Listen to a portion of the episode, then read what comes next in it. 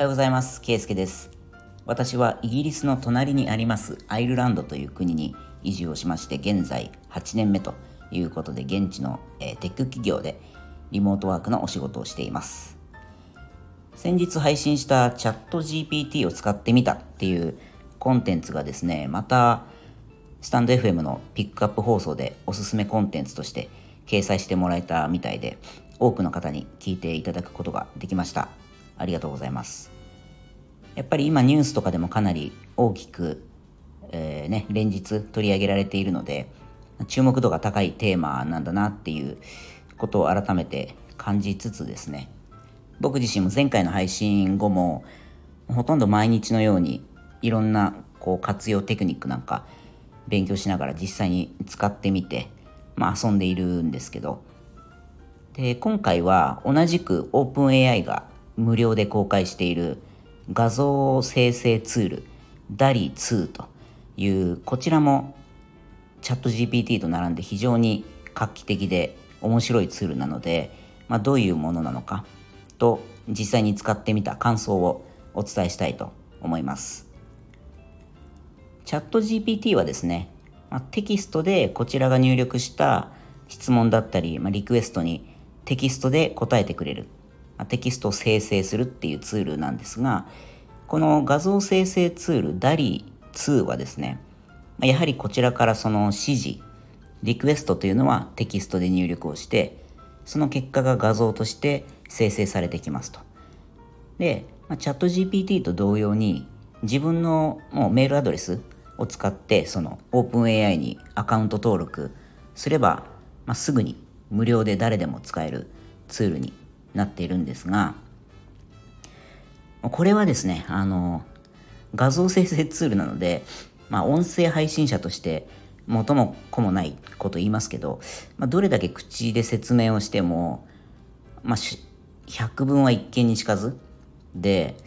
まあ、皆さんぜひ一度試してほしいんですけどで、ダリ2で、あの、Google で検索してもらうと、AI でその生成された画像の作例みたいなものがバーッとたくさん出てくるので、あの、ぜひ見てみてください。あの、本当にもう、あの写真みたいな、リアルな高解像度の画像からですね、えー、油絵とか水彩画みたいなタッチ、あとはそのリクエストの時にピカソ風とかゴッホ風みたいなリクエストもできますし、あるいはその、まあ、コンピューターグラフィックっていうかそのいかにも 3D の、えー、画像とかもあのすごく、あの高解像度で作ってくれます。でまあ面白いのはそのテキストの指示に従って例えば実際には存在しない生命体とかなんか不思議な絵も生成されてくるんですね。でちなみにその今回この放送をアップする時にサムネイルで載せてるこの画像もですねあの実際に僕が DALI2 にリクエストして生成させた画像なんですけどでこれなかなかいい画像だと思いませんか？でこれはあの僕が好きなことをいくつか組み合わせて画像で表現したらどういう結果になるかなっていうのでちょっと実験的にやってみたものなんですけどでじゃあどういうリクエストをしたかっていうとあのまあ僕はまずその温暖な気候、ま、青空と海あとまあビーチが好きですと。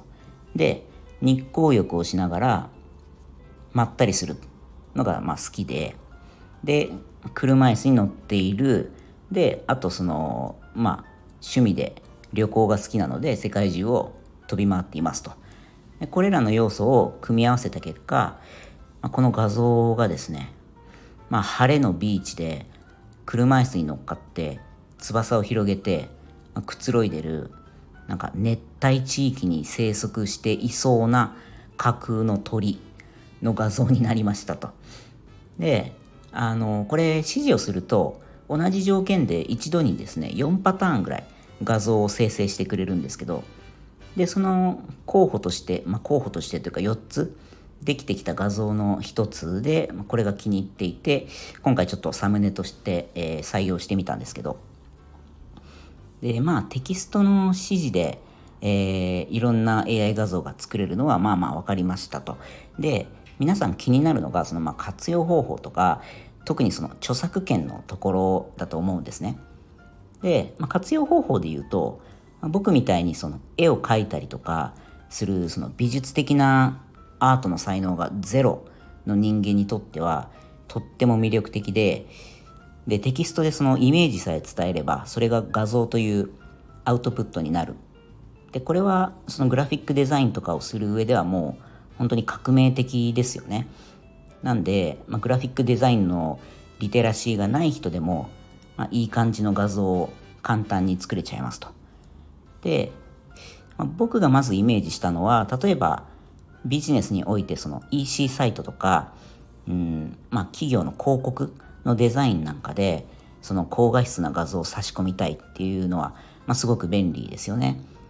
であとはまあ例えばこれを最終的なその成果物としては、えー、使わない場合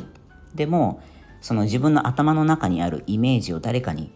えー、伝えるっていう時にそのビジュアルのイメージを共有するっていうそういう意図ですね。あとはそのまあデザインの検討材料として AI にいろんなそのビジュアルのパターンを提示してもらうことであこういうデザインもいいなとかっていうそのアイデアをもらったりするっていうのも、まあ、使えるのかなと。で著作権はどのようにじゃあ考えるのかっていうところなんですけどちょっと私の方でも調べてみたんですが、まあ、ツールを提供している OpenAI 側の規約上はですね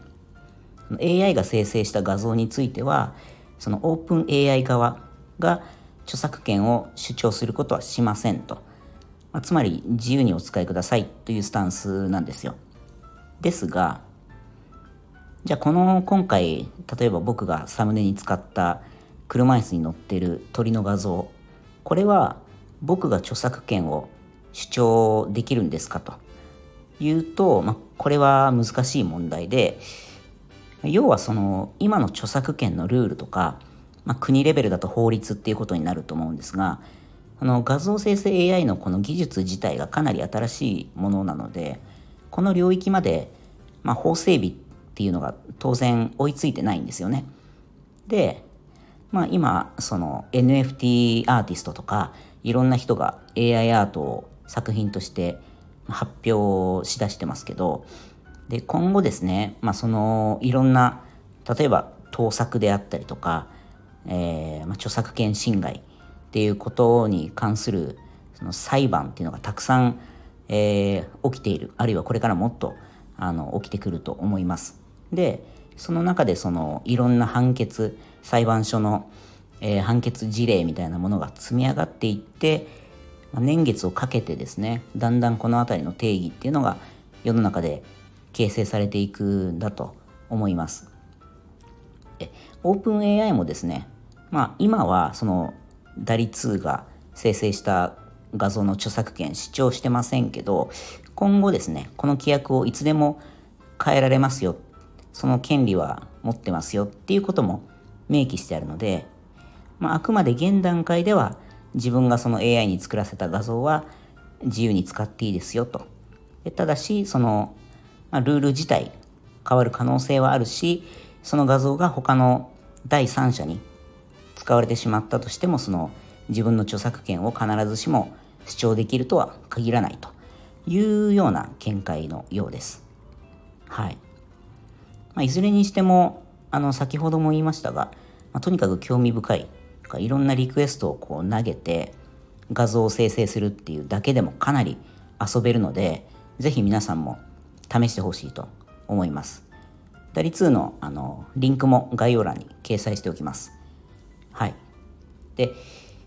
前回のチャット GPT の時もお話ししたんですが、この AI 技術の進化はですね、今後間違いなく僕たちの生活をより便利に、そして豊かにしていくものなので、まあ、恐れずにですね、どんどん触ってみて、皆さんのお仕事とか今後のビジネスにどうやって生かしていけるのかっていう、まあ、そういう視点で考えていただきたいと思いますし僕も自分の仕事や将来のビジネスチャンスに生かすために、まあ、いろんな可能性を探っていきたいなと思います。はい。ということで今日は画像生成ツール DALI2 を使ってみたということで、えー、お話をしました。引き続きトークテーマも募集しておりますので、えー、インスタグラムあるいはスタンド FM の、えー、コメントでいただけたら嬉しいです。では次回の放送でお会いしましょう。それではまた。